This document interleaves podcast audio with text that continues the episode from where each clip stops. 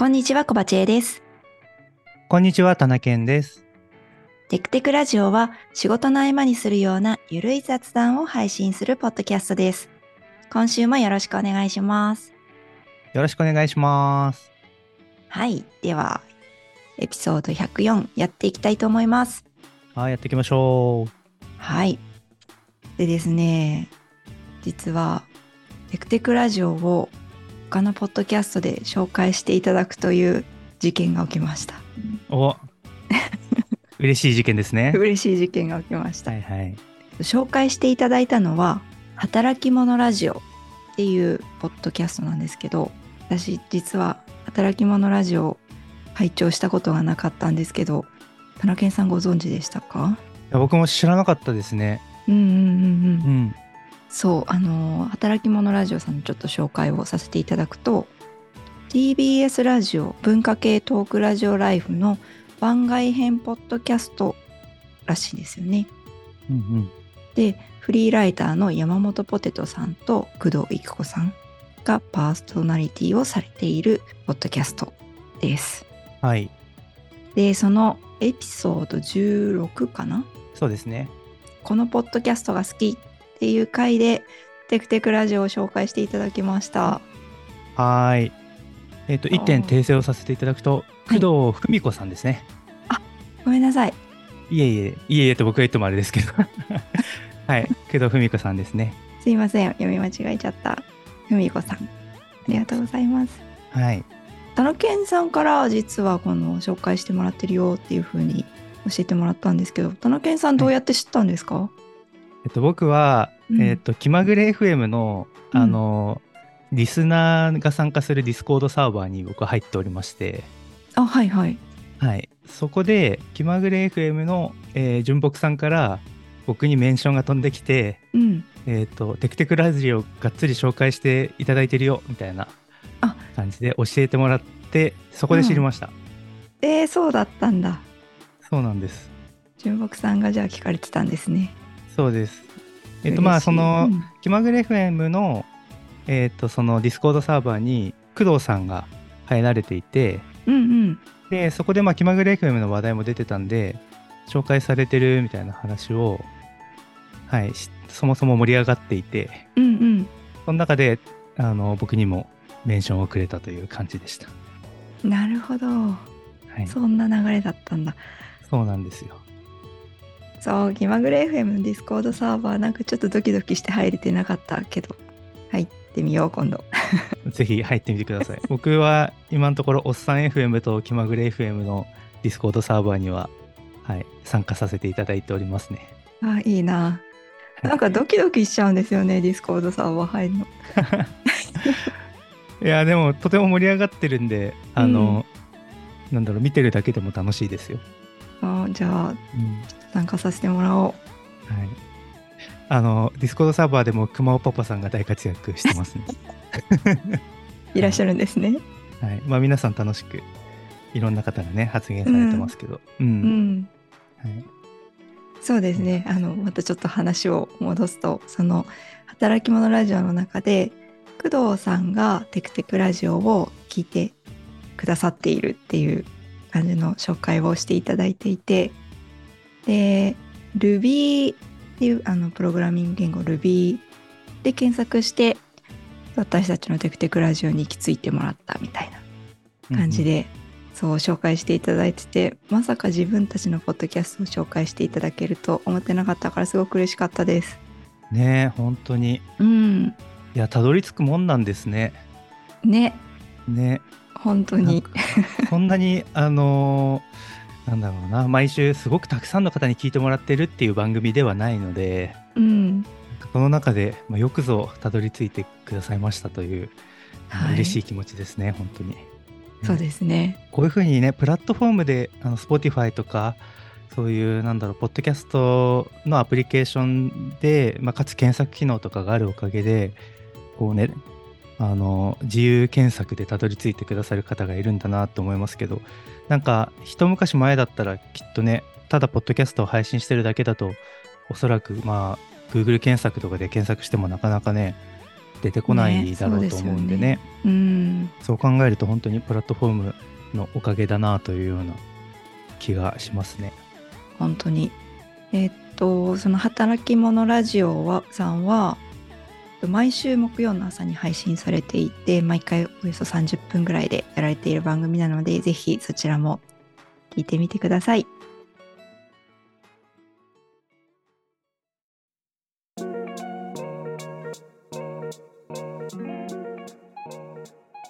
次のテーマはちょっと僕が持ってきたんですが、はい、この働き者ラジオをね、先ほど紹介した働き者ラジオを聞いていて、でその中で、たくさんね、いろんな書籍とか文献とか、研究とかいろんなところで言及されているキーワードとかを持ってきながらお二人が会話するっていう感じになることが多いんですけど、でその中で、この、パーソナリティの工藤さんも関わっている書籍が一つ紹介されていて、在野研究ビギナーズっていう、本がありまして、でサブタイトルが勝手に始める研究生活っていうサブタイトルがついていて、でこの書籍について、触れられた、回とかがあって、で、そのエピソード自体面白いなって聞いてて、で僕はまだ実はこの本は読めてないんですが、そういう勝手に研究始めるとかそういうのって面白いなとね思ったわけなんですよ。でなんで自分の生活の中に研究を取り込むみたいなことができないかなっていうのをちょっと思いまして、面白い、それでじゃあ何かやろうかなとか思って、で自分で興味があることってなんだろうと思った時に、小さい頃は結構僕天文とかが好きだったんで、宇宙とかそういうのを研究したいなとか、あとは食生活とか、実家が料理人というか飲食店やってたりしたのもあったんで、食生活とかも興味あるなとかいろいろテーマを探してたんですけど、やっぱせっかくだったら今の生活の身近なものを研究テーマにしたものをやりたいなと思いまして、そこでたどり着いたのが、犬ですね。わかる。で、犬に関する研究をちょっと探してみようと思って探してみたよと。で1個論文を持ってきたので、ちょっとそれについて少し話せればいいかなと思ってます。面白そう、気になります。で、じゃあ早速その論文なんですけど、論文のタイトルが、中学校社会科における歴史の異文化を体感する学習。体感というのは大きく見るですね、大きく見る学習で、鍵括弧犬の、絵画資料を通して、絵画っていうのは絵ですね、絵の資料を通して、歴史的な、絵画の中に、犬が描かれているような絵画の資料を使って、歴史の異文化を大きく見るというような学習を中学校でやるみたいな、そういうタイトルですね。で、この論文が、山形大学大学院、教育実践研究科というところの、年報、年に1回のあれなのかな、年報第13号っていう2022年の、論文ですね。最近のですね。そうですね。で、著者が門脇さんというものかな。という方が書かれている論文で、これ論文の多分、ショートバージョンというか、多分もっと長い論文が本来あるんじゃないかと思うんですけど、こういう年報っていうのに、多分年報自体が100何ページとか200ページとかきっとあって、その中に数ページずついろんな研究がこう、挟まってるような、そういう冊子だと思うんですけど。なんでこの論文、今僕が PDF でこう見ているのは、1、2、何枚だこれ、8枚か。8ページ分の、論文になってますね。で、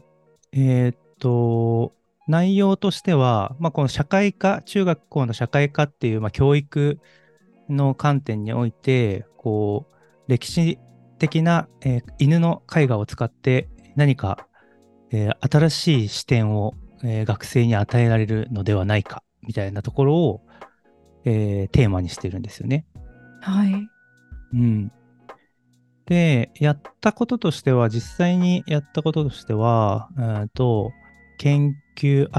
文の流れとしては、まずどんな問題を捉えるのかみたいなところが書いてあって、うん異文化への、捉え方を明らかにしよう、まあ、捉え方にヒントを、新しい視点をこう着目点を増やそうみたいなことが多分書いてあって、うん、で第2章は、どんな研究が過去にやられてるかみたいな紹介がバーッと書いてあってで、今回の研究では何をやったかというと、実践したこととしては山形県内のある中学校で、全2時間の授業を実施しましたと。授業の中では各時代の犬の資料、犬が描かれた絵を見せて、どんな共通点があるかとかどんな違いがあるかみたいなことに、着目をしてもらってみんなで意見を出してもらうっていうのと、それ終わった後に各時代の犬が描かれている資料にその犬に対して、名前付けをすると。この犬はどんな犬だと思うっていうのを聞いて〇〇犬とか、〇〇犬みたいな、こう名前をつけてもらうと、はい、でそれをもとに、各生徒がどんなことを考えてそういう名前をつけたのかとかなんでそういう考えに至ったのかを考察したりとかで、まあ、授業全体の、アンケートというか感想みたいなものをもとに、誰々さんはこういう過程でこういうふうに考えたみたいなことをこう振り返るっていうようなことをやってますね。なるほど、はい今の文化とその歴史上の文化っていうのの違いとか共通点とかをみんなで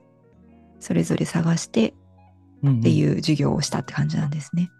そうですね。おそらく今、この令和の、現代の犬と我々の関わり方っていうのとの比較もあるだろうし、あとは歴史観、今回取り扱ってるのが、弥生時代、平安時代、鎌倉時代、室町時代、江戸、大正の全部で6個ですね。っていう時代を取り扱って、それぞれの時代の、犬が描かれた絵っていうのを見ながら、この授業を行っているので、なので例えば、弥生時代と平安時代の違いとか、なるほど、鎌倉と江戸の違いとかそういうのもおそらく、どれとどれを比べてって明示的に言ってない気がするんですけど、この小学生その生徒さんの中で、こことここは一緒だと思ったとか、ここは違うと思ったとかを、やってこう感想をもらうというようなことをやってますね。面白いですね。面白いですよね。こんな授業をやってるんだと思って。で、いろいろね、これちょっと歴史の前提知識がないと、こう、あとイラストをね、見せながらじゃないと、このポッドキャストで説明するの難しいんですけど。犬と我々の、こう、あり方みたいのが、結構時代によって違うんですよっていう前提があって、研究する立場としては、があって、今みたいに、ペットとして生活の、家族として犬と関わってるっていうあり方もあれば、狩りをするため、狩猟をするためのパートナーとして、犬がいるっていう時代もあるし、時代によっては犬を食料としてやっていたっていう、関わっていたという時代もあるし、っていう、そういうそれぞれの犬との関係性の違いが歴史の中には実際あるので、それを表しているような絵画をもとに、生徒さんたちがどう感じるのかっていうのを見ていくというのをやっているんですよね。で、なんかその中で面白かったのが、なんかまあいろいろ、まあ、全部読んでいただけるといろいろ面白い気づきがあるんですけど、僕は面白いなと思ったのが、弥生時代の絵に関して、生徒さんが、まあ、そのワンちゃんを見て、ネーミング、名前付けをするっていうのがあるんですけど、で、弥生時代の絵はどんな絵かっていうと、もう本当に弥生時代なんで、まあ、絵とも言えない、まあなんか、線で描かれたみたいな。そうそうそう、壁画に描かれている古代の絵みたいな、なんかそういうやつなんですけど、まあ、狩猟をしている、狩りをしている人間みたいな絵と、その横に、まあ、犬らしき四足歩行の生き物が描かれているっていうような図になっていますと。で、それを見て、生徒さんたちのネーミング、名前付けとしては、お手伝い犬とか、猟犬、まあ、猟をする犬、狩りをする犬っていうので名前付けたりしてるんですけど、その中で1個、食用犬っていう風に名前を付けてる子がいて、このイラストからは食用犬かどうかっていうのはなかなか判断しにくいと思うんですけど、食用犬っていう風に名前を付けてる子がいたと。で、なんでなのっていう話をしたら、このイラストとか、あとこう犬っていうのが弥生時代の貝塚から発見されたっていうふうに、授業の中で教えたそうなんですよね。はいはい、なるほど。そうで、貝塚っていう、ものについて、この生徒さんはこの前の別の授業で習ったことがあったみたいで、この貝塚の中には昔人が食べていたものを捨てていたっていうふうに知っていたと、教えられたことがあったと。だから貝塚っていうのは人の食べたものを捨てる場所であって、そこから、犬が出てきたってことは、つまり犬も食べていたんじゃないかっていうふうに考えて、この今イラストとは直接的に関係ないかもしれないんですけど、この弥生時代のワンちゃんは貝塚から出てきたんだから、じゃあこれは、食べていたんだから食用犬だっていうふうに思って、食用犬っていうふうに名前をつけたと。なるほど。いうことなんですよね。はいはい。なので過去に習ったこう知識っていうのを紐付けて、解釈したっていうのを言っていて、あ、なるほどねと。ちゃんと、まあ、自分で見たものっていうのと自分で事前に知っていたものを掛け合わせてこう解釈して名前をつけたりするんだなっていうのが分かったよと言ってて、へえみたいな。そうですね。そっかっていう、ちょっと面白いなって思ったんですよね。面白い。その、なんだろうな、犬ってずっと一緒に人間と暮らしてきているから、歴史上のいろんな資料に犬が登場しているので、これは犬だからこそできたその異文化比較っていうことなんだろうなっていうので、その文化の比較ができるっていうこと自体も面白いし、その授業を受けた生徒たちがどういう感想を持ったかっていう観点でも面白いですね。ね、そうそう、そうなんですよ。なんか犬ってそういう意味ではいいテーマだよなって、こう長く人間との歴史も長いから、いいテーマだと思うし、それを、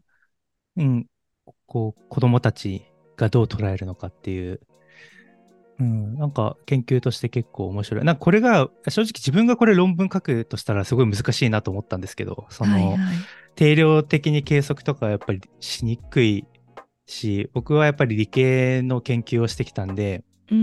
こう個別の生徒たちの発言から何が導き出せるのかみたいなところを、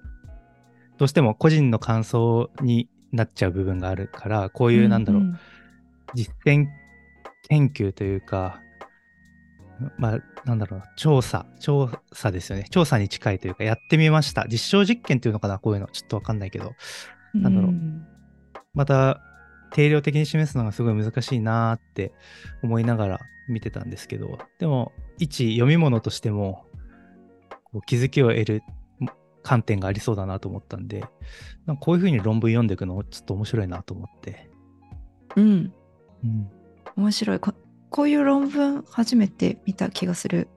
まあでも教育とかだとこういう感じになるのかな。そうかもしれないですね。教育系の論文って初めて見た気がします。いやそうなんですよね。本当に論文読むの本当学生時代ぶりというか、自分が論文書くときになんか周囲の関連する分野の論文は読んでたけど、それ以外の論文って読んでこなかったから